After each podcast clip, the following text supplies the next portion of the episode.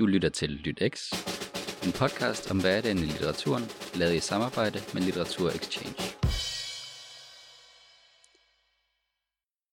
Velkommen til den allerførste episode af LytX, som er en podcast, hvor jeg sammen med et panel bestående af litteraturglade unge mennesker i løbet af tre episoder skal diskutere tre forskellige emner med afsæt i litteraturen. Konceptet det går kort sagt ud på, at vi i hver episode vil bruge litteraturen til at undersøge et emne, og så starte en samtale om det. Hver episode tager udgangspunkt i tre værker, som kredser om eller tematiserer det her emne på en eller anden måde. Og, og vi skal så snakke om, hvordan litteraturen fremstiller emnet, at vi kan lære om emnet gennem litteraturen, og måske også, hvordan vi genkender os selv, vores hverdag og vores oplevelser med emnet, når vi læser. Med andre ord handler det måske ikke så meget om, hvad vi ved om litteraturen, men hvad litteraturen ved om os. I dag er det emne, vi skal snakke om ensomhed, og det gør vi med udgangspunkt i de følgende tre bøger. Syv nætter af den tyske forfatter Simon Strauss, Elin diverse af den islandske forfatter Kristin Eiriksdottir og Kokain af den russisk-belgiske forfatter Alexander Skrubogatov. Allerførst, og før vi begynder, så synes jeg, vi skal præsentere os selv, så man ved, hvem panelet er i dag. Jeg hedder Christine Løksted, og jeg er frivillig organisator hos Litteratur Exchange, og så er jeg praktikant hos Aarhus Litteraturcenter, som er en, en af organisationerne bag Litteratur Exchange. Og ellers så er jeg kandidatstuderende på litteraturhistorie her i Aarhus, og så kan panelet præsentere sig. Og jeg hedder Freja, og jeg er journaliststuderende, og så elsker jeg bare skriften og har udgivet noget forskelligt skrift i blandt andet Kristelig Dagblad og i Slavtryk, og været medforfatter på en litteraturforestilling på huset i Magestræde, øhm, og elsker bare at deltage med skrift og læse den. Ja. Mm. Ja, og jeg hedder Maiken Gadegaard, og jeg læser også litteraturhistorie, øhm, og jeg er med, fordi jeg synes, det er helt vildt spændende at tale om litteratur og formidle litteratur, og jeg synes, øh, temaet om ensomhed er sindssygt vigtigt, og det er spændende, hvad litteraturen egentlig kan fortælle os om og kan italesætte ind i sådan en debat. Jeg hedder Lea Fod.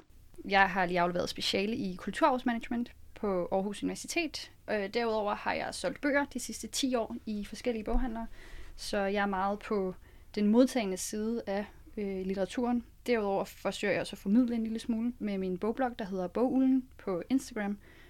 Jeg synes, det er enormt spændende at undersøge, hvad litteraturen kan gøre for os, og omvendt, hvad vi kan gøre for litteraturen. Så starter vi med Simon Strauss og syv nætter. Det er en fin lille bog, udgivet på forlaget Turbine, og den handler om en, en ung mand, der er blevet udfordret til at begå hver af de syv dødssynder i løbet af syv nætter. Og så fortæller bogen ligesom om, hvordan han vælger at gøre det, øh, og hvad han tænker om det. Jeg har bedt panelet lægge særlig vægt på et kapitel om dovenskab, hvor forfatteren vælger at blive hjemme i sin lejlighed, øh, uden at lave noget. Og det med at blive hjemme i sin lejlighed, uden at kunne lave så meget, er der sikkert mange, der har kunnet ikke genkende det til i de sidste par måneder. I stedet for at gå ud og udfylde hverdagen, som en kryds og tværs, bliver jeg hjemme i dag. I denne lejlighed, som ingen betræder med særlige forventninger, som er fyldt til randen med vaner. Og i fremmede lejligheder har jeg heller ikke været længe. Denne herlige følelse, når man første gang går op ad den knirkende trappe med en pige, uden at kende hendes navn, bare følger hendes skridt. Jeg har altid nydt denne del mere end det, der følger efter. Øjeblikket, hvor man endnu ikke ved noget om hinanden, og stadig kan forestille sig alt. Hvordan håndklædet er hængt op, om der ligger tændstikker eller en lighter på køkkenbordet, hvad der står ved siden af sengen, hvor mange sko der er i entréen, hvilke billeder, der hænger over sofaen, hvilken slags toiletpapir, der står på hylden i badeværelset. Men nu er jeg alene med mine fire vægge. Har ingen mælk. Nede fra gaden trænger stemmer op. Aftenen er grå som så mange andre. Selvfølgelig drømmer alle om fester. Men jeg, jeg sidder bare her på min gamle italienske sofa med ryggen mod vinduet og prøver at finde en stilling, som jeg kan holde ud i mere end fire minutter. En stilling, hvor foden eller armen ikke konstant begynder at sove. Skinnebenet klør eller næsen løber. Jeg venter så inderligt på, at sløvheden skal komme og svøbe mig ind i sit tykke tæppe. Og som jeg sidder her og stiger ud i det tomme rum, der ligger helt blegt foran mig, ser jeg ikke andet end dansende par. ser smilende ansigter og hører vinglas klirre, ser det løssløbende liv, som kunne finde sted her. Jeg er bange for tomme rum, har svært ved at holde stilheden ud. Frygter hele tiden, at den tavse mængde af ulæste bøger i reolerne pludselig skal bryde ud i høj latter, at de vil afsløre mig som bedrager og klaptekstlæser. Hvordan synes I, den her bog handler om ensomhed? Altså, jeg synes i hvert fald, selve bare læsningen af den, det er på en eller anden måde en meget ensom bog. Mm. Både fordi der er så lille et karaktergalleri, altså man følger vitterligt nærmest kun én karakter, som befinder sig meget alene. Øhm, specielt i sådan det kapitel, ja, vi snakker om, mm. som, har, som tager udgangspunkt i en af de syv dødssynder, dovenskab, yeah. som foregår øh, i en lejlighed mellem de her fire vægge. Øh, som jo også bliver et meget ensomt sted. Øhm, jeg tror også, altså det der med, at han er i lejligheden under det her kapitel, mm-hmm. hvor han jo også i tale sætter det der med, at han faktisk bruger rigtig meget tid på ikke at være i sin lejlighed, på at komme væk fra sin lejlighed, mm. på at komme væk fra den ensomhed, der er forbundet med at være alene, hvor at man kan ikke bare være alene, eller han kan ikke bare være alene og nyde det. Han er ensom, hver gang han er alene, og han prøver faktisk helt meget at undgå det med arbejde, med alle mulige aftaler, for at sådan ikke skulle konfronteres med det der med, ja, hvem er jeg, når jeg er selv, mm. og hvad sådan, ja. Mm, jeg tror også, øh, grunden til, at han skal begå de her dødssynder, det er jo også, fordi han er bange for ligesom at ende her i trediverne og komme ind i det her ja. meget normliv. Øhm, øhm, ind i det her system, hvor at han bare står op og går på arbejde og kommer hjem igen, uden ligesom at have oplevet noget, og uden at have at være blevet ramt af noget noget ægte. Øhm, og jeg tror også, at hovedpersonen så står alene, eller føler sig alene med den her følelse af, at han gerne vil opleve noget ekstra, og ikke vil være en del af det her sikkerhedsnet og system, som mm. er bygget op rundt omkring menneskerne. Øhm, som om, at ja, så står han med den her ensomhedsfølelse jo, ikke? Mm. Øh, at han er den eneste, som ligesom gerne vil bryde ud af det her, og føler, at alle andre er blinde. Det, det tror jeg også er et kæmpe sådan, ensomheds, øh, mm. ensomhedsting i den her bog. Han siger også på et tidspunkt faktisk, på side fireogtres, øhm, så er der også sætningen, alenefølelsen af at sidde her om dagen, når alle andre har forladt deres hjem og er taget på arbejde. Det her med, at han, ikke, han nærmest nægter det her normale liv, og han sådan gerne vil gå imod flokken, ikke? Og det føler han så også vildt ensom omkring, tror jeg. Ja. Der er også en enorm frygt forbundet med hans ensomhed og hans uvillighed til at blive en del af det her samfund, som resten af os befinder os i. Øhm, han er virkelig indadskuende, på trods af, at det virker som om, han ikke har lyst til at konfrontere sig med sit indre, men samtidig laver han ikke andet end at beskrive sit indre. Øhm, og det virker som om, han har en... Der er noget frustration øh, over på en eller anden måde ikke at høre til, mm. samtidig med, at han har taget valget om, ikke at ville høre til. Ja, lige præcis. Æm, så der er sådan en, jeg synes, der er sådan en understrømning af, at han har taget et valg om at stå ved siden af, men han måske ikke er tilfreds med det valg heller. Æm, og det er jo især det, han beskriver, når han, han, skri- han skriver det her øhm, med, at han er alene inden for de fire vægge, og han mm. føler sig fanget og kvalt. Æm, måske i forventninger. Eller? Ja, det hænger, jeg tænker også, det hænger sammen med det der med, at han hele tiden Øhm, sådan forestiller sig, hvordan han bliver set på af en eller anden udefra. Øh, de ting, han gør, ser han lidt som en film, og hvordan øh, han går rundt og gør de her ting, og de bliver set på den og den måde. Øhm, men af en eller anden tavs, en, der kigger udefra, hvilket er lidt sjovt, fordi det, altså, det er der jo. Der er en læser, der tavs udefra, kigger på ham. Men ja, det der med, at han er sådan, går så meget op i, hvordan han bliver set og er bevidst om, at... Mm. Han placerer hele tiden sig selv i scener, som han ikke relaterer til. Ja, netop. Øhm, jeg mener, at det, bogen begynder lidt det her med, at han går ud og kigger på en altan og beskriver, hvordan det vil se ud. Mm. Øhm, at han står der udefra. Men, men han gør det altid på en måde, hvor han slipper for at konfrontere sine egne mangler måske. Ja. Øhm, og der er den her konstante sammenligning med andre og folk på hans alder, og hvad de har opnået, og hvad han mm. ikke kan opnå. Mm. Øhm, og jeg kan godt lide konceptet i, at han skal ud og konfrontere det gennem dødssynder.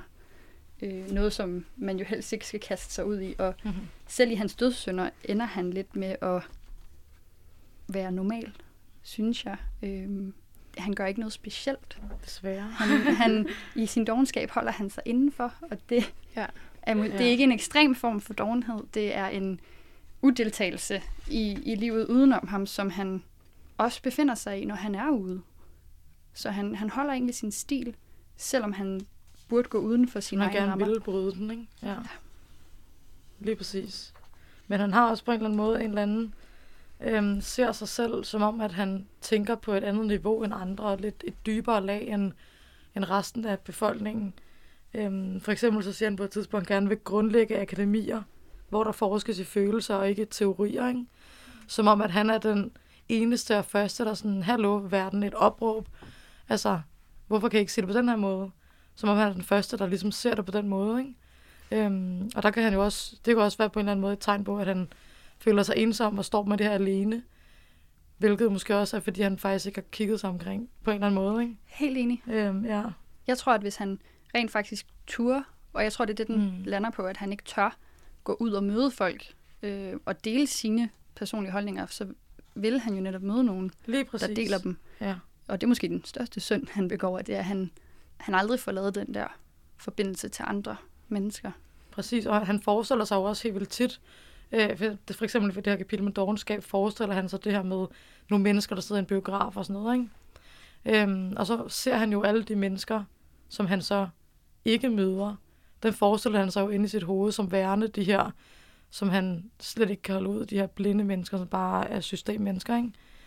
Og det er jo også... Det er jo også der, lige præcis det der, du sagde lige før, ikke? Det med, at så oplever han dem jo ikke rigtigt, så han tror faktisk, at de bare... Altså, han møder dem jo ikke på egen hånd. Det er jo også det, der er lidt vildt ærgerligt, som gør, at han bliver ensom, uden at endelig, måske egentlig ikke har grund til at være ensom. Ja. Der er så andre, der har det ligesom ham. I min læsning fremstod han enormt bitter mm, og frustreret øh, over, at over aldrig... Livet. Ja. Og også over netop de her kasser, han har puttet fremmede mennesker præcis, ned i. Præcis, lige præcis de der kasser, han har puttet fremmede mennesker ja. ned. Han ved det bare ikke, for han Nej. oplever dem ikke. Han forestiller sig bare dem selv, ikke? Ja. Som nogle kasser, lige præcis. Ja. Rigtig enig, ja.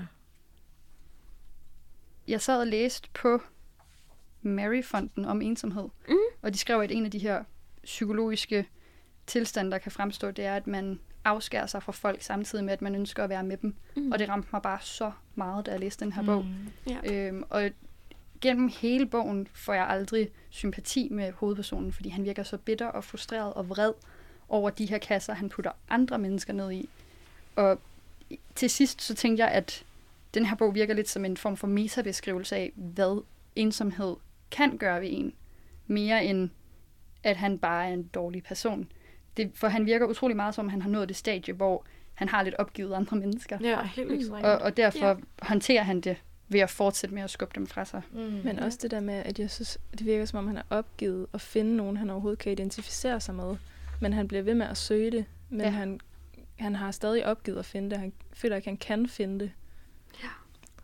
Præcis. Hvad hedder det? Information skrev også en øh, anmeldelse af den, hvor det også skrev, at den handler om den her unge mands store sorg, som er, at han aldrig har risikeret noget, og at han ikke har haft noget at kæmpe for. Øhm, og det er også derfor, at den har fået meget omtale i Tyskland. Ja. Øhm, fordi at, uha, altså, det her med, at de unge mennesker bliver grebet, eller alle mennesker bare bliver grebet af et sikkerhedsnet på en eller anden måde, mm. ikke? Men igen, så er det jo fordi, de også nogle gange måske ikke selv kaster sig ud og oplever noget. Og så kan man jo godt stå med en ensomhed og en brændende ild ind i, at man vil virkelig gerne det her, og man vil gerne opleve noget, og man vil gerne udfordres. Men hvis man ikke selv tager skridtet længere, eller selv er bevidst om, at man kan tage skridtet længere, så, så får man måske heller aldrig nogensinde udforsket den der, og får brændt den der ild, der er derinde i sig, ikke? Mm-hmm. Ja. Jeg tænkte også, at den er måske en, der handler meget om, øh, om fællesskaber i det senmoderne samfund i virkeligheden. Altså, sådan noget, han nævner også på et tidspunkt noget med sådan øh, virtuelle fællesskaber, noget man måske har i stedet for sådan virkelige fællesskaber og sociale medier og sådan noget. Ja, også der var ja. ham der... Øh der er en tv-vært eller sådan noget, som ja. taler ind af fjernsynet ja. til ham. Ja, det er rigtigt. Og virkelig sætter ord på, på en sådan meget speciel... Jeg synes også, det var en meget speciel oplevelse. Ja. Måden, han taler om de her eh, patrons, eller sådan de der... Mm. Eh, eh, nogen, der ligesom skal hjælpe nogle folk med at øh, være en del af noget, øh, og hvordan at en stat ligesom er for kompleks til, at man kan identificere sig med den. Mm. Så man er nødt til at have nogle mennesker, der tager en i hånden, og, ja. så man kan identificere sig med dem, og dermed sådan ja. identificere sig med noget større. Eller sådan. Ja. Ja, meget. Ja, det er rigtigt. Der er jo ikke rigtig nogen sådan... Er der nogen sådan relationer mellem mennesker i den her bog egentlig? Kun mennesker, han forestiller sig. Ja, ja. ja. Og, så, og så, der... så er der en henvisning til, at han bliver forrådt af ja. ekskæresten ja. og ah, den bedste ven. Ja. Og, ja. og det, Præcis, det er der, rigtigt. Den her bitterhed kommer fra. Mm. Føles det lidt som om, ja. de her to mennesker, som han jo nok har elsket, ja. og så har i virkeligheden forrådt ham. Ja. ja, og så er der også det her helt i starten, ikke? Før jo, begyndelsen, der, hvor, han, snakker hvor han så møder, med en, møder en fremmed på en bar, mm. og det siger jo allerede noget om, at han nærmest allerede på forhånd har øh, lagt alle mennesker fra sig, fordi mm. at de jo kun er en del af det her yeah. system, man ikke vil være en del af de her kasser. Så han bliver nødt til at snakke med en fremmed, som så, og det er faktisk kun den fremmede, han hører efter, ikke? Eller han sådan mm. gerne vil tage ordene til sig fra. Det siger jo også noget om, at han går med sig selv og sådan har brug for noget andet, end det han har i forvejen, ikke? Der er også sådan et tidspunkt, hvor han siger, at han har inviteret sin fjende til middag. Ja, eller sådan lige præcis. Ja. Det er sjovt også. Ja. Eller jeg har spist middag med min fjende. Ja. Ja. ja, på trods af, at han taler meget om, at der skal være flere nuancer mm. og flere mm. følelser, så sætter han tingene meget skarpt op med, hvad han kan lide og hvad han ikke kan lide, og at mm. han kalder den her person for en fjende, ja. mm. og ikke en bekendt, eller ja. et hvilket som helst andet ord. Ja. Øhm, det virker som om, han har sat sig selv i den her helterolle, ja. og så udspiller han en form for drama i sit eget liv, som ingen andre kan forholde sig til, for han er den eneste på scenen. Ja. Mm. Ja, ja.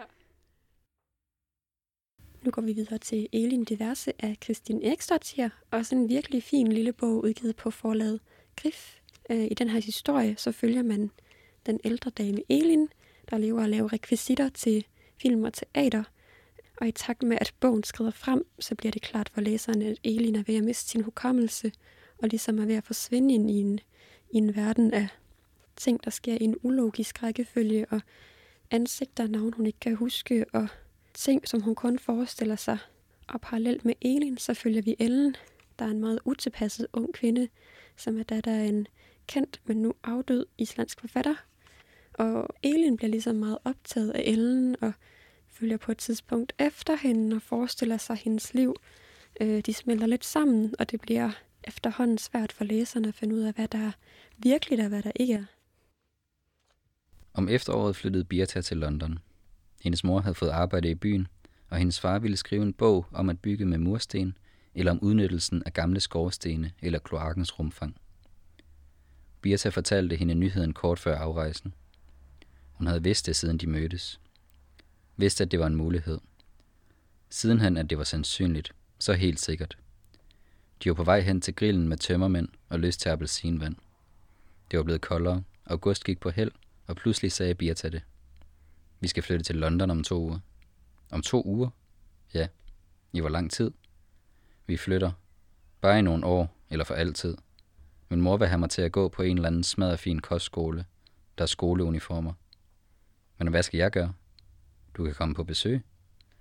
Jeg har ikke engang til bussen. Det ændrer sig. Løgner, viskede Ellen med et bittert udtryk i ansigtet. Birta stoppede op, så med store øjne på sin veninde og vidste ikke, hvad hun skulle sige. Ellen gik sin vej, tog hjem til sig selv og gik i seng. Sådan er livet, kære Ellen, sagde hendes mor. Mennesker kommer og går. Nogle uden, at det ændrer noget som helst, og andre sådan, at alt ligger i ruiner efter dem. Hun sad på sengekanten hos Ellen, som bare lå og stirrede op i loftet, og på den flængede papirkugle udenom pæren, og prøvede at ignorere sin mors ord. Mm. Ja. ja, i forhold til hovedpersonen mm. i Simon Strauss' syv nætter, øhm, så er det som om, at, at Elin, hun gerne vil være sammen med andre i virkeligheden, mm. hvor det han, øh, hovedpersonen i syv nætter, nærmest selv har valgt alle mennesker fra, ikke? Ja. Men hende her, hun Elin, hun vil altså gerne være sammen med andre mennesker. Hun, det er meget synd, man får nærmest sympati med hende, og mm. hun er også undervejs i en sygdomsforløb, altså ensom i at miste sig selv, ikke? Ja. Mm. ja. Men hun virker også affundet med det til en vis grad, i hvert fald i ja. begyndelsen af bogen, hvor hun, ja. der er en sætning, hvor hun bare siger, jeg har ingen venner, eller at hvis hun ville, øh,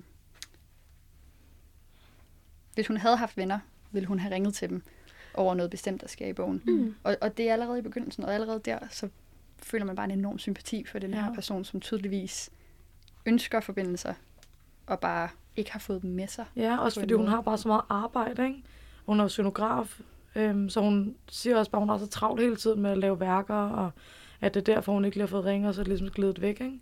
Mm, det er lidt sjovt, ligesom Simon Strauss måske, der hele tiden sådan distraherer sig selv mm. for at, at ikke at mærke ensomheden. Men jeg synes alligevel, hun finder et eller andet vi til sidst. Mm. Altså et eller andet fællesskab igennem sin sygdom, hvor hun t- taler om det her med sådan os, der, der ikke kan huske noget.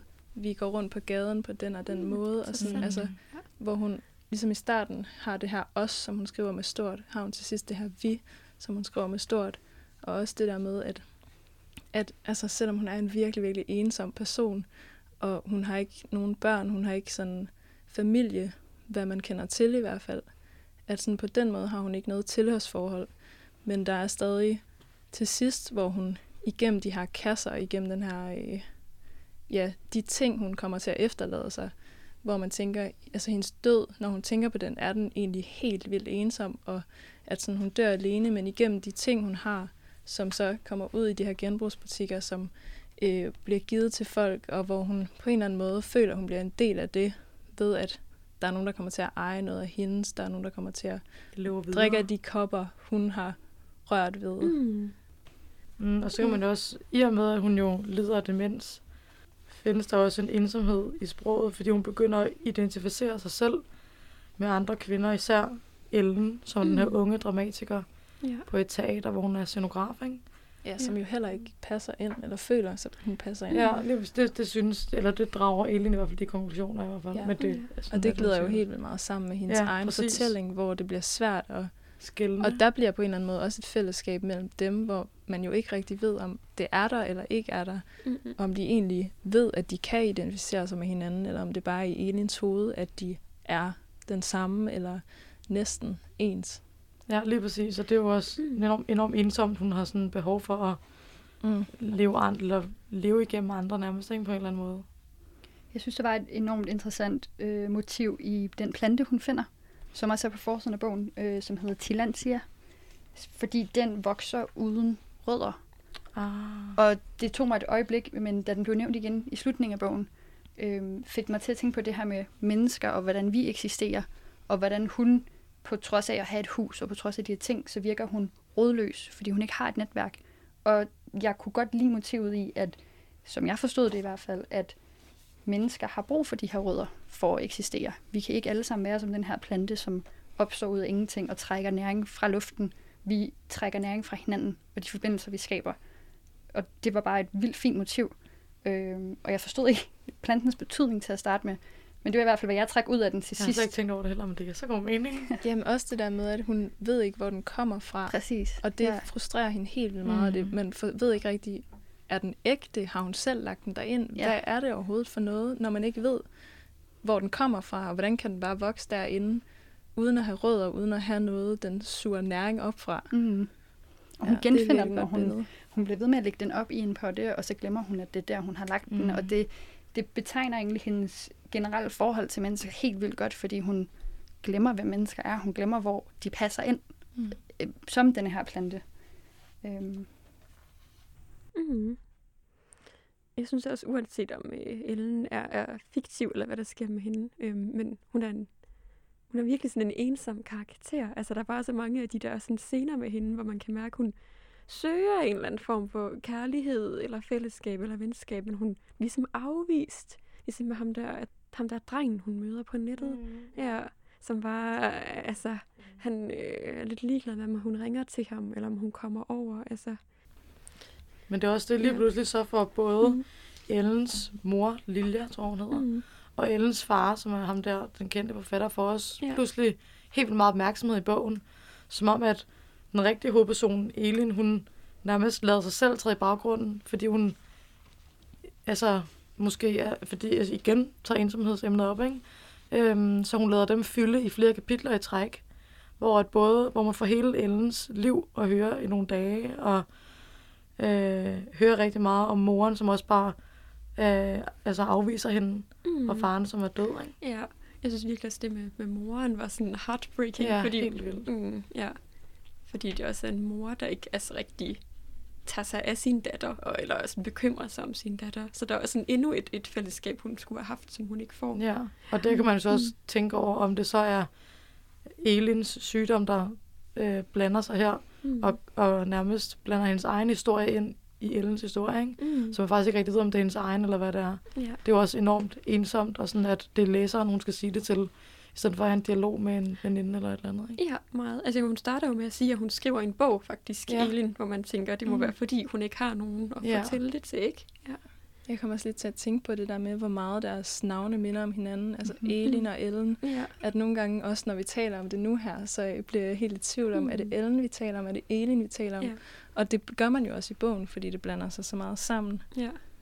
Øhm, og jeg fandt lige et vildt godt citat her, ja, øhm, som jeg næsten har lyst til at læse op, mm-hmm. som ja, er Elin, der siger det. Det mest afskyelige sansebedrag af ensomheden, tænkte jeg, da jeg læste om Trovanstenene. Denne sansning, som betyder, at trådene mellem mig og de der sten ikke synes at eksistere, mellem mig og alle de mennesker, som været ansigtsløse gennem mit liv, ind i det og ud af det igen.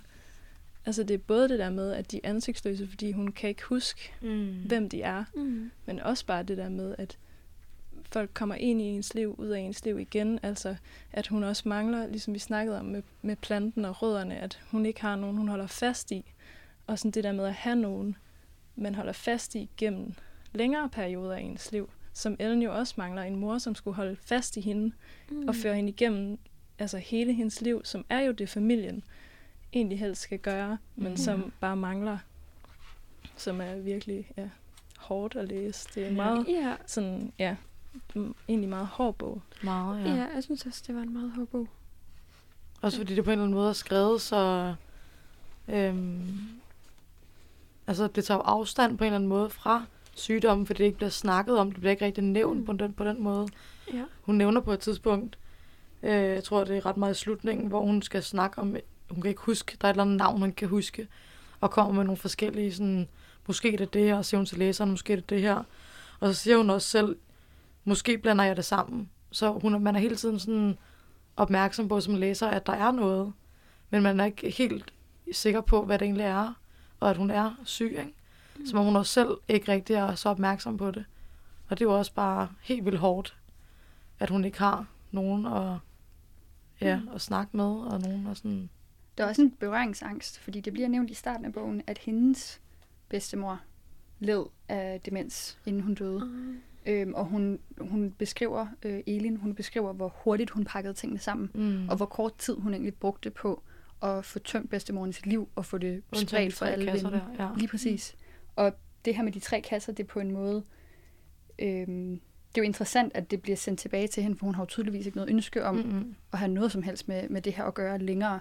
Og det virker til, at hun næsten ikke rigtig ved, hvad, der, ja. hvad de ting betyder, ja. Og hvad de er. Præcis, ja. Der er den der glashest, som har ret meget øh, fokus på et tidspunkt, som hun også bare på en eller anden måde har et mega... vildt og nært tilhørsforhold til, men alligevel så ved hun ikke rigtigt, hvad hun skal gøre af den. Og det siger jo også bare noget om, at hun er svævet lidt væk fra sig selv, ikke? Jo. Øh, og det er jo også bare, ja, wow, ja. Hårdt. Mm. Og det gør jo også, at når det her, hun starter også mega tit, eller ikke mega tit, hun starter flere, flere ting, som ikke rigtig bliver afsluttet, som, hvor man også som læser sidder og, sådan, og mangler nogle forskellige øh, ender og sådan sløjfer øh, på nogle forskellige ting, der er blevet nævnt. Og det gør jo også både, at læsningen bliver sådan lidt stoppet på en eller anden måde, øh, men det er også en mega fin afspejling af sygdommen i sig selv, ikke? Ja. Mm, meget, ja. Og så de tre kasser, som vi nævner, mm. det er jo de der, som, det er jo nogen, som hun finder i bedstemorens hjem, når det bliver solgt, som hun bare fuldstændig har overset på en eller anden måde. Ja. Der bliver kastet i hovedet på hende. Ja. Hvor, hun så dukker, hvor der dukker ting op fra hendes fortid, som hun så på en eller anden måde er ved at glemme, ikke? Når hun ikke rigtig kan genkende. Jeg synes faktisk, det er lidt interessant, hvordan hun italesætter den her, hvordan hun mister hukommelsen. At det er sådan, hun skriver det her med, at hun forsvinder ikke, hvilket er egentlig måden, jeg vil tænke, det føles på, men hun mm. sådan vokser i det upersonlige rum. Det synes jeg var en helt, helt sindssyg måde at skrive det på. Mm. At, altså fordi det er tit det, man tænker udefra, sådan, okay, din personlighed forsvinder. men det er skrevet, eller sådan, ja, den du er, fordi det ligger jo også rigtig meget i ens minder, hvem man er, og hvad, altså, i det, man husker, men at hun vokser i det her upersonlige rum. Ja, jeg tror også det her, hvor ensomheden spiller en kæmpe rolle, fordi hvis der ikke er nogen til at holde hende i, mm. hvem hun er, og, mm. og hvilken personlighed hun har haft og har og udvikler, ja. Så kan hun forsvinde sporløst ja. I virkeligheden, for der er ikke nogen til at mangle hende. Ja, øhm, netop. Ja. Og, og det er jo vildt skræmmende, hvordan man hører, at hun nævner den her person, hun har boende øh, på øverste etage i sit hus, og hvordan hun langsomt glemmer, hvem hun er. I begyndelsen får vi detaljer, der er en kat, der er nogle børn, ja. Barnets køn, barnets alder bliver nævnt, og senere kan hun hverken huske, om præcis, hvor mange ja. Børn der er, eller hvad den her kvinde egentlig hedder. Øhm, og, og uden den støtte, så er der jo ikke nogen til at hjælpe hende, når, hun, når, hun, når der sker det her for hende, ja. Som du siger, øh, med det upersonlige rum. Der er den eneste, der kan holde hende fast i, hvem hun er, det ligesom hende selv, ikke også? Lige men præcis. Det kan hun pludselig ikke længere. Nej. Nej. Ja, det er sådan, en, som er sådan, nærmest fanget i sit eget sind, fordi man ved måske godt, at man begynder at svæve væk, men alligevel kan man nogle gange, når man er svævet væk, ikke rigtig fortælle det til folk, eller forklare folk det. Ja, og så har hun da ikke engang nogen, der forklarer det til dem. Ja, måske er det også derfor, at de her materielle ting får så stor betydning, fordi at der er det i det mindste et eller andet, som hun kan prøve at holde fast i, men som alligevel sådan smuldrer mellem hænderne på ja. Hende. Mm. Ja, det er meget interessant. Altså, ja, der er et eller andet sådan håndgribeligt i det her meget uhåndgribelige i virkeligheden, ja. Ikke? Ja. Ja. Hun nævner det også på et tidspunkt, det her med, at når der ikke er nogen, der kender hende før, så er der heller ikke nogen til at kende hende efter, når hun går rundt forvirret på gaden, så er der ja. Ikke nogen, der ved, at det plejer hun ikke at gøre, for der er ikke nogen, der kender hende fra før. Mm. Og det var hjerteskærende at læse. Det, ja. Den er, det er virkelig en, en stærk bog at læse, mm. fordi den bare er, der er ingen kompromiser, der er ingen, nej. Altså der, er ikke, der bliver mm. ikke tilbageholdt noget. Nej, lige præcis, ja. Den er meget nøgen. Den er meget, ja, barsk i virkeligheden. Ja. Altså, puha, jeg havde godt nok ondt af Ellen tit, når jeg læste det. Der er også, der var den der, der er sådan en, hun har sådan en veninde på et tidspunkt, hende der Birta, som øh, så flytter. Og så siger hendes mor til hende sådan noget med, ja, er sådan er det, kære Ellen, alle mennesker forlader os. Og så er man sådan, nå, okay. Ja, det, ja. Ja, hun siger det bare så nøgternt. Ja. Der er nogen, der, der, er nogen bare. Der bare forlader dig, og så er det sådan, det er, der mm. er nogen, der bare efterlader det hele i, i ruiner, siger mm. hun. Ja. Og det gør hun jo, hende der Birta. Mm. Og så hopper vi videre til den sidste bog, som er af Alexander Skrubogatov. Den hedder Kokain. Øh, og det er lidt en bog uden et egentligt handlingsplan, men som handler om en mand, der er blevet forladt af sin kæreste eller sin kone, og så bliver læseren ellers taget igennem en, en vild rejse af tankestrømme og syrede situationer, som måske måske ikke er, er forestillet, øh, og som indebærer kaniner, og en tur til Sverige for at modtage en Nobelpris, og kødhakker og en uhyggelig dværg, der kan hælde vodka og vand ud af samme flaske. Jeg følte mig ked af det. Jeg følte mig ensom den dag. Jeg ville ud af bilen, gå gennem gaderne, gå ind på en café, sætte mig i et hjørne, bestille sort kaffe, tænde mig en smøg, kigge ud af vinduet, ikke tænke på noget, bare kigge, drikke kaffe og ryge en cigaret. Og ikke tænke. Måske vente på nogen. Ja, det ville være rart. Vente på nogen. Problemet var, at jeg ikke havde nogen at vente på. Det ville være dejligt at sidde på en af de her gamle caféer og vente på en pige, tænkte jeg. Det ville være dejligt, hvis det var min kæreste. Lad os sige, at vi ikke har set hinanden i et par uger eller tre. Jeg kan høre hendes forjagede skridt på fortovet. Af en eller anden grund ved jeg med det samme, at det er hende. Så får jeg øje på hende. Hun er standset op i døråbningen, lader blikket strejfe rundt i den tomme mørke sal. Så ser jeg, at hun går hen imod mig i hjørnet og knapper regnfrakken op med et smil. Jeg ser på hendes læber, på hendes hår. Jeg elsker hende så højt, at hun helt tager pusten fra mig. Jeg vil rejse mig op og selv gå hende i møde. Men jeg bliver siddende ved mit bord og ryger, drikker min kaffe, der er blevet kold, kigger ud af vinduet, tager et væs med en sødlig og samtidig modbydelig bitter røg, der har alvorlige følger for mit helbred, drikker kaffe, tager et nyt væs, fører den lille bitte grønne kop op til læberne og sætter den tilbage på underkoppen, hvor der ligger en lille rund serviet i midten, tager et væs og drysser asken af i det sorte askebær, der har en lav kant og tre runde fordybninger til cigaretter. Hvorfor skulle jeg rejse mig? Der er jo alligevel ingen, der skynder sig hen mod mig. Jeg er alene i dag. Jeg venter ikke på nogen. Hvor er det underligt at genlæse de ord, som man har skrevet i en fjern eller nær fortid. En underlig følelse, der er svær at udtrykke. Ja, den er ret øh, ja. Vild, den bog. Jeg vil sige faktisk godt bruge ordet vild. Ja.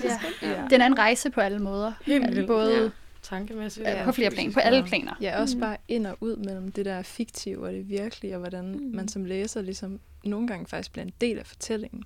Ja. Ufrivilligt. Ja, på en eller anden måde. Helt og, øh, og får den der oplevelse af, okay, det her er ikke rigtigt, men hvad er overhovedet rigtigt, og hvad mm. er egentlig rigtigt i min virkelighed? At der er så mange ting, der øh, bare bliver filtret fuldstændig sammen. Også fordi forfatteren er i gang med at skrive en bog imens, så ofte ved man faktisk ikke rigtigt, om det er bogen, han skriver, eller om det er det, han oplever. Mm. Og nogle gange så er der også på et tidspunkt, at der er en mand, der bliver til konserveståelse og dør. Og så tre kapitler længere henne, så lever manden stadig. Og så var det jo så bare noget, der skete i bogen, ikke? Yeah. Og det er jo også på en eller anden måde sådan en arrogance at have, at man bare kan, eller at han bare kan øh, selv bestemme, hvad han gerne vil fortælle læseren.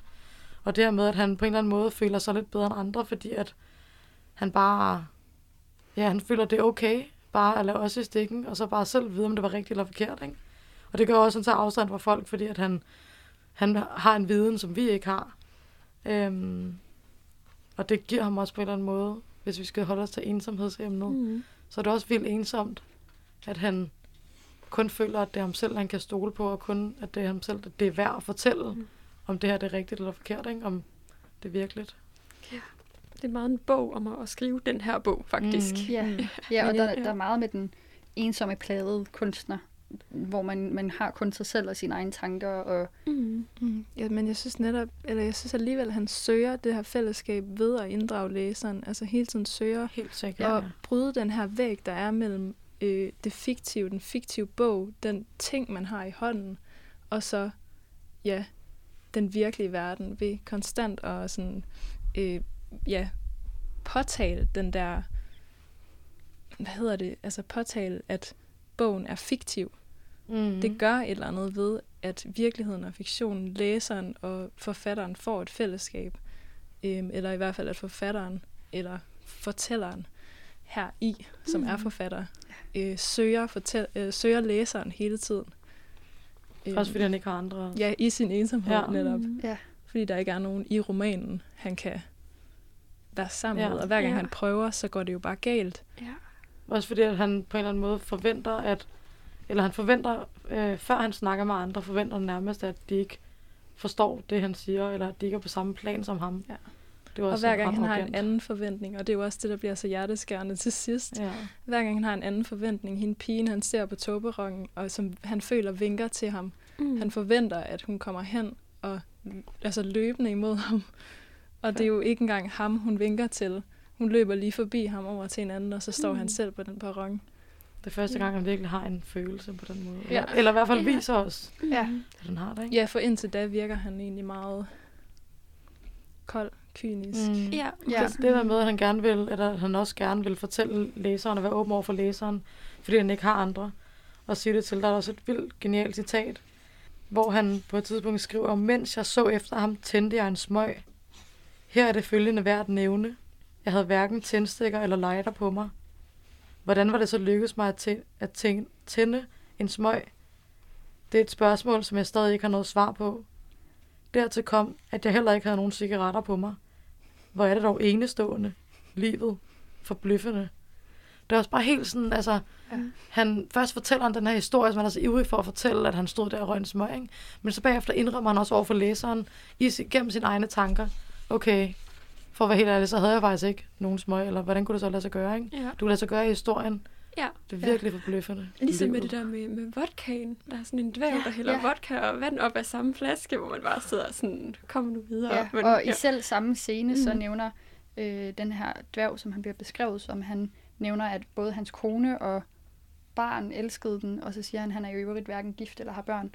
Ja, præcis. Og, og det er de her konstante absurditeter, mm. som... for mig i hvert fald, var med til at skabe en enormt forvirrende læsning, hvor man som hvor man netop som læser bliver trukket ind i historien, og man, man får en plads i scenen, mm. fordi han, som du også nævner, at han bliver ved med at, at trække os ind i scenen. Mm. Øh. Man er næsten nødt til, hver gang der kommer en ny scene, at gå på kompromis igen, ja. eller på, okay, nu tager vi det her præmis, ikke? Ja. Hele tiden. Og det er jo også, altså, det der med at blive rusket i, ikke? Som man måske også har brug for nogle gange. Sådan, okay, så, så læner jeg bare tilbage og læser, og så stoler jeg på det, der står. Ja, mm. som virkelig er det, strukturen gør. Altså mm. rusker i en. Ja. Ja. Han har jo også egentlig der roman om kaniner, ja. Hvor han har hele sin bog ja. faktisk ja. inde i bogen. Ja.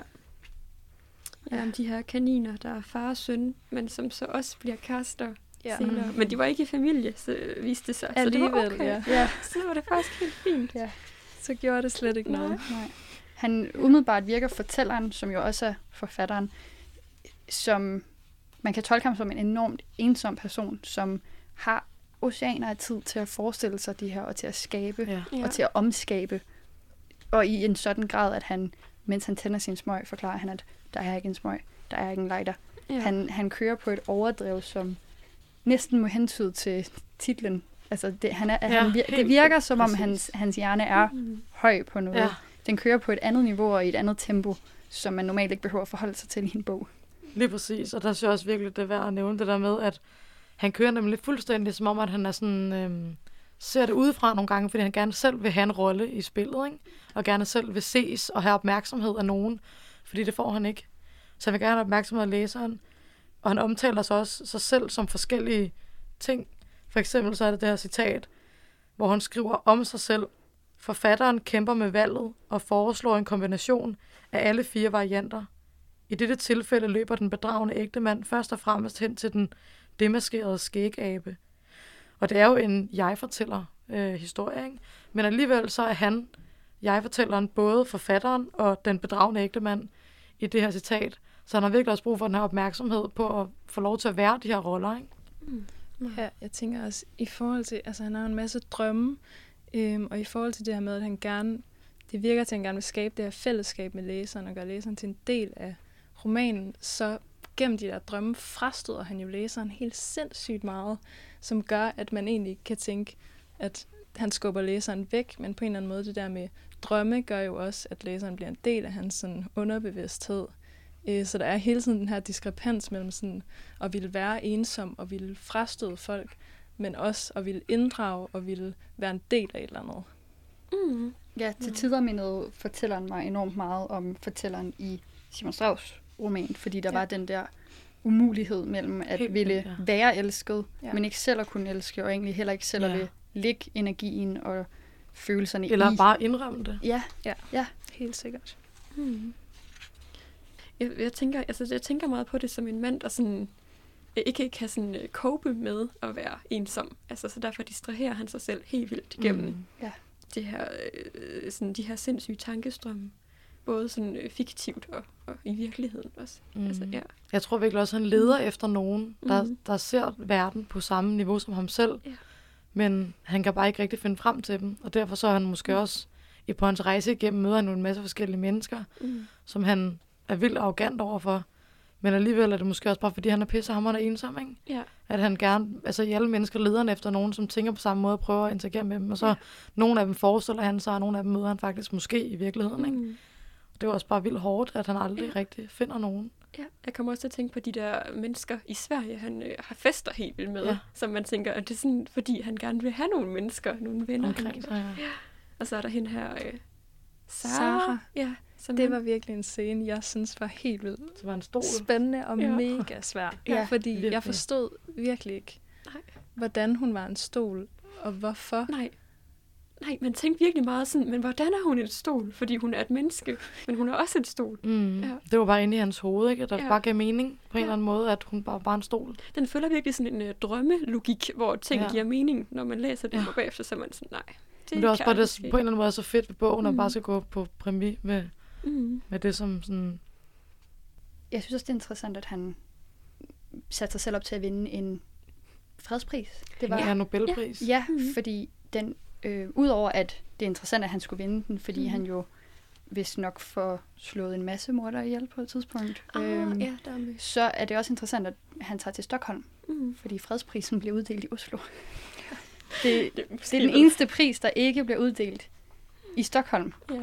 Øhm, og, og det kunne jo være en forskrivelse fra forfatterens side, men det tvivler jeg enormt meget på, fordi han har så mange andre små detaljer, som ikke går tabt i fortællingen. Og ja. jeg, jeg kan ikke lade være med at tænke på, om det er forfatterens måde at informere os på, at det her ikke er sandt, ja. Eller hvad der foregår der. Ja. Fordi den bliver ikke uddelt i den by, han tager til.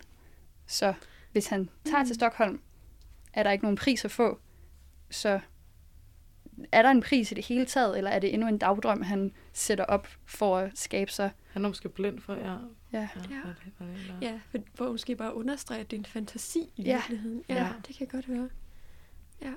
Det kan sagtens være en forglemmelse fra forfatteren, mm. men jeg synes, ja. det er en interessant detalje, når man tænker på, at det er en, en mand, der lever i dagdrømmen.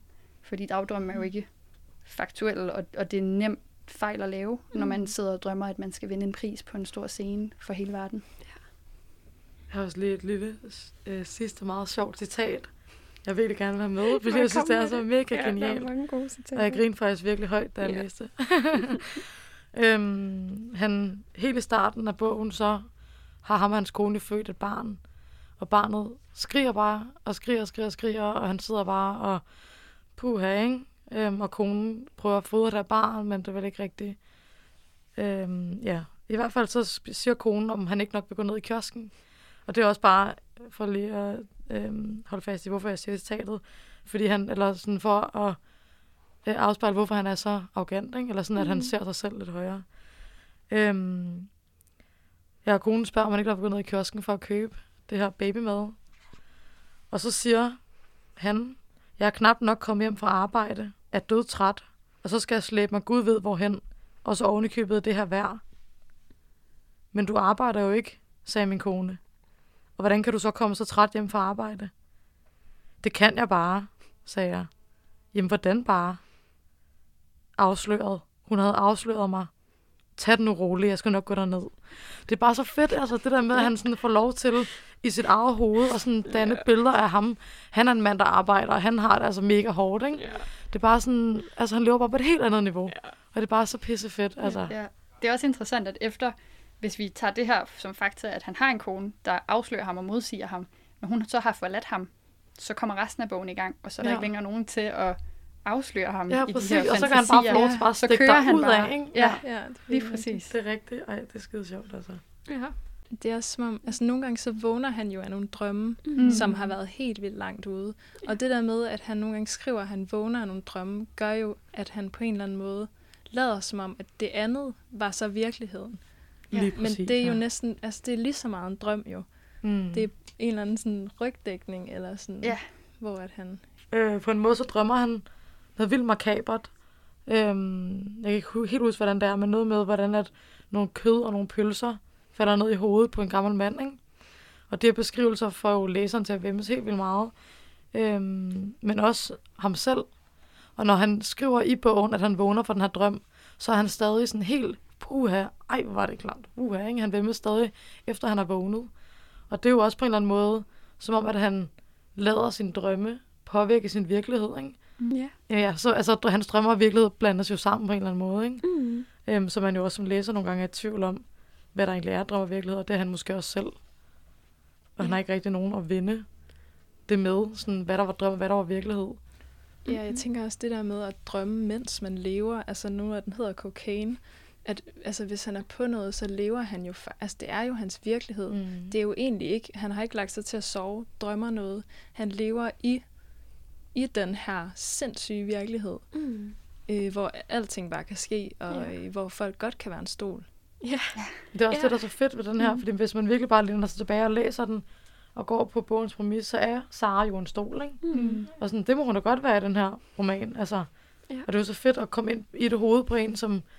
bare altså, er rodet, ikke? Og som bare ser, altså, lever i den her virkelighed. Ja. Han skriver ikke til sidst, ej, bare pjat, jeg vidste godt, det hele bare... Nej. Sådan er det jo ikke, det er jo seriøst, sådan her, han ser det. Mm, og det er bare vildt fedt at få lov til at være en del af. Ja, meget, ja. Og det er jo samme accept, man har, når man drømmer et eller andet. Der tænker man ikke, hvordan kan jeg være her sammen med de her mennesker, når der også sker det her? Ja. Og det er jo også den accept, han har af, mm. hvad der foregår i hans verden. Ja. Jeg synes virkelig, det var en bog, der handlede meget sådan, altså måske mere end de andre, der handlede om at savne en specifik person. Altså det tomrum, der ligesom opstår. At man ja. udfylder det, eller flygter fra det, eller sådan, ja. ja. Det, det, jeg synes også, det var lidt sjovt, det med den stol, at det er da han opdager, at hun er en stol, at han afviser hende, fordi han kan ikke være sammen med en stol. Altså, ja. mm. det kan han og det er jo mærkeligt, det er der, den knækker ja, for ham. Ja. Så meget andet, der er endnu mere mærkeligt, han accepterer. Ja. Men at hun er en stol, mm. det går bare ikke. Nej. Ja, vi havde også lige snakket om dværgen, havde vi ikke? Som også er hans sådan, drikkemakker. Han har mange drikkemakker i virkeligheden. Mm. Ja. ja. Det... det kan han godt lide. Ja, det kan han godt lide. I hvert fald bare sidde måske... der og lade som om, han hygger sig. Ja. Altså, det, han. Ja. Det er måske også et tidspunkt, hvor man virkelig føler sig ensom, hvis man sidder og drikker alene. Ja. Ja. Hvor man mm. bliver konfronteret med det, at det er noget, folk gør, når de fester, er sammen med ja. en masse mennesker, de holder af. Mm. Øh, så på den måde er det måske der, det dukker ekstra meget op for ham. Ja. At, øh, at han er helt alene. Og ja. derfor er han nødt til ligesom, at skabe de her ja. karakterer, han... Mm. Og også en, øh, ja, jeg tænker, han skaber også en familie på et tidspunkt. Jo, eller sådan, ja. Han har både en søn og en datter, der er gravid. Ja. Og, ja. og med, så kan han jo blive fri for den ensomhedsfølelse, mens han fortæller den historie. Ja, ja. ja det er ret vildt. Så alt i alt, hvis man skal drage sådan ensomhed over på litteraturen det hele taget, og så er ja. det der med, at han skaber sin egen familie, det er jo også på en eller anden måde ved at gøre den her, eller der gør han jo netop også den her ensomhedsfølelse lettere på en eller anden måde, ikke? Fordi han ja, bliver fri for den, og det er også det meget, det der nogen, noget litteratur kan gøre, at man ligesom kan lige søge lidt væk. Ja, ja. ja. Det, som jeg synes var spændende ved Syv nætter, og, og den fortællers forhold til familie, det var netop det modsatte, at i stedet for at drømme om en familie, så gjorde han grin med ja. de mænd, der ja. besluttede sig for at få familier, som om ja. de havde tabt i det spil, han han mener, folk er en del af. Ja. Og det er bare interessant at se den forskel, der er på, at den ene skaber en familie, mange forskellige familier. Han, han, han tester det, ja. forskellige situationer, hvor fortælleren i Syv nætter, han gør grin med det, og det er hans måde at møde ensomheden på, det er at gøre grin med det, og se ned på det, og kritisere det enormt meget. Næsten så meget, at man fornemmer en smule, at helt, det måske, ønsker han sig nok, ja, frem for alt andet. Ikke? Ja. Mm. Måske også noget, der sådan er fælles for alle tre bøger, at det handler lidt om folk, der sådan på en eller anden måde frastøder, nogen, eller frastøder mm. andre mennesker, ja. selvom de gerne vil være ja. sammen med dem, ikke? Ja, ja. ja især ja. Elin også. Hun mm. møder den her skuespiller, hun skal lave en gipsstøbning ja, af, ja. og hun, vi følger hende i hovedet, mens hun snakker med ham, og selvom han ikke nødvendigvis reagerer voldsomt, så er hun overbevist om, at hun har sagt en masse ting, som er forfærdelige, og han vil huske for evigt, og hun vil være til grin, og ingen vil kunne tage hende alvorligt. Og senere hører vi så, at det ikke er tilfældet. Så der er sådan en tendens til, at de opbygger en masse forventninger, og skaber en masse tanker ind i hovedet på andre mennesker, så de måske ikke selv behøver mm. at lægge så meget energi i det. Ja. Man kan jo godt snakke om, for eksempel, øhm, altså vi skal holde fast i Ellen der, ikke? Eller Ellen. Det der med, at Kristin Eiriksdottir, hun også har, altså måske skrevet den her bog for selv og bearbejde. Hun har udtalt til Kristelig Dagblad, at hendes mor selv blev syg af demens, ikke? Mm. Øhm, så hun måske har skrevet den her bog, både for at bearbejde det selv, men også for andre, der har demens tæt inde på livet. Ja. Og det synes jeg i hvert fald er noget, som litteratur er helt vildt meget med til, at kunne lette vores følelser, hvis man pludselig får en ven igennem en karakter i en bog, som kan fortælle en, at det er sådan, man faktisk har det, ikke? Eller sætte ord på ens følelser, som man ikke rigtig vidste, hvilke ord man skulle bruge. Og det her med, at forfattere, de også blotter sig helt ekstremt meget mm. igennem deres værker. Øhm, og det kan jo være med til, at man som mennesker, eller som læsere, selv kan, kan kaste sig ud og overskride nogle af sine egne grænser og blotte sig lidt, ikke? Øhm, og på den måde kan ens følelser blive lettere, dem som man går med. Øhm, Ja, det synes jeg virkelig er vigtigt ved litteraturen. Mm. Og dermed, at vi kan møde hinandens tanker og inderste bekymringer. Ja. Hvilket man virkelig kan i alle tre værker. Det er ikke fordi, jeg siger, at forfatteren øhm, skriver autofiktivt eller afspejler sig selv, men i hvert fald de karakterer, som de skaber, ikke? Ja. Det synes jeg virkelig er en dejlig ting ved mm. litteraturen. Ja, meget. Det synes jeg var meget klogt sagt, faktisk. Ja. øhm, ja, at der faktisk opstår et, sådan et slags virkeligt fællesskab, når man læser, ikke? Altså mm. med dem, som har oplevet det samme. Det er jo også noget, der bliver berørt i bøgerne. Det, altså den der berøringsangst, både over for sygdom og ensomhed og mangel på kæreste eller kone eller familie. Øhm, og, og det er en ting, der bliver øh, undersøgt også i forhold til ensomhed ude i den virkelige verden. Mm. Øhm, fordi det er et problem. Det, det er noget, man faktisk går hen og bliver syg af. Øhm, hvis man er ensom, langvarigt ensom, som det hedder, så bliver man ramt både fysisk og psykisk. Og det, man har fundet ud af, er især, at det handler ikke så meget om mængden af relationer, man skaber sig, men kvaliteten. Og det er jo ja. virkelig det, der er fælles for alle bøgerne, at der er ikke denne her dybe relation til nogle mennesker, der er kortvarigt glemt af forsøg på relationer, men der er aldrig denne her, der bliver aldrig slået rødder i de her mm-hmm. netværk, der bliver aldrig rigtig skabt dybere forbindelser. Øhm, og det synes jeg var enormt interessant at se fra tre så forskellige perspektiver. Helt vildt, ja. Det er også en meget fin tanke, at sådan, hvis man ikke lige kan snakke om det, så kan man læse om det i hvert fald. Mm. Forhåbentlig snakke om det bagefter. Ja. Men ja.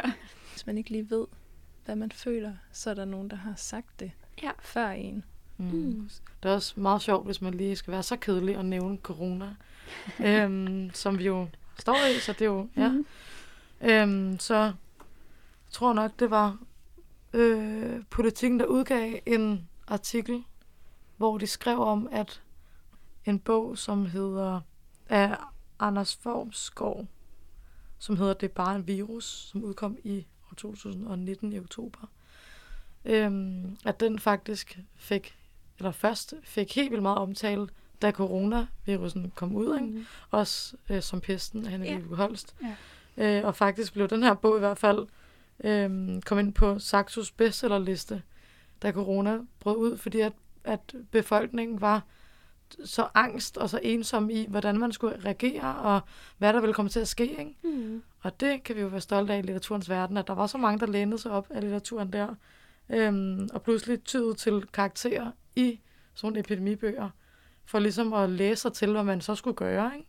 Og fordi at var vi, jo, vi var jo alle sammen vildt ensomme, øhm, selvom man var sammen, ikke? Fordi der var ikke nogen, der vidste, hvordan man skulle reagere, eller mm. på sådan en stor epidemi. Nej. Så det var virkelig godt at se, at litteraturen kunne finde sin vej ind i folks hjerter, mm. for en ja. gang skyld. Helt sikkert. Ja, ja, rigtig meget. Det, folk vendte sig ligesom mod litteraturen lige pludselig. Det var fedt. Det var virkelig fedt. Ja. Mere af det, tak. Ja, ja, mere af det. Ja, også godt, at der faktisk blev skrevet noget om corona og noget om kriser. Altså, mm. også vigtigt, at litteraturen gør det. Så man, ja, så man, mm. og så skal folk også bare vide, at man kan bruge det, ikke? Mm. Eller til at læne sig bag, og til at ikke at stå alene med. Mm. Nu når der er både ensomhed i bøger, ja. så er der også, som der blev sagt lige før, ensomhed i den virkelige verden. Mm. Og hvis man ikke lige kan finde ud af at dele det i den virkelige verden med nogen, eller ja, man har svært ved at sætte ord på det, så er litteraturen jo altid klar til at gribe en. Og det synes jeg bare er en kæmpe kvalitet, mm. som man virkelig ikke må glemme.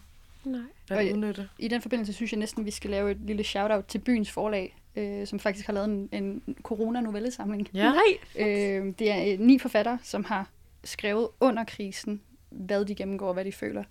Ja. Øh, og, og det er interessant at se, hvor, hvor hurtigt det gik fra, fra begyndelsen af, af denne her mm. indelukkethed, vi ja. alle sammen har oplevet, mm. til at man faktisk samlede en, en række forfattere, der mm. kan sætte ord på det, fordi det er der bare et kæmpe behov for. Ja, virkelig. Mm-hmm. Ja, det har jo hjulpet folk rundt omkring. Altså, ja.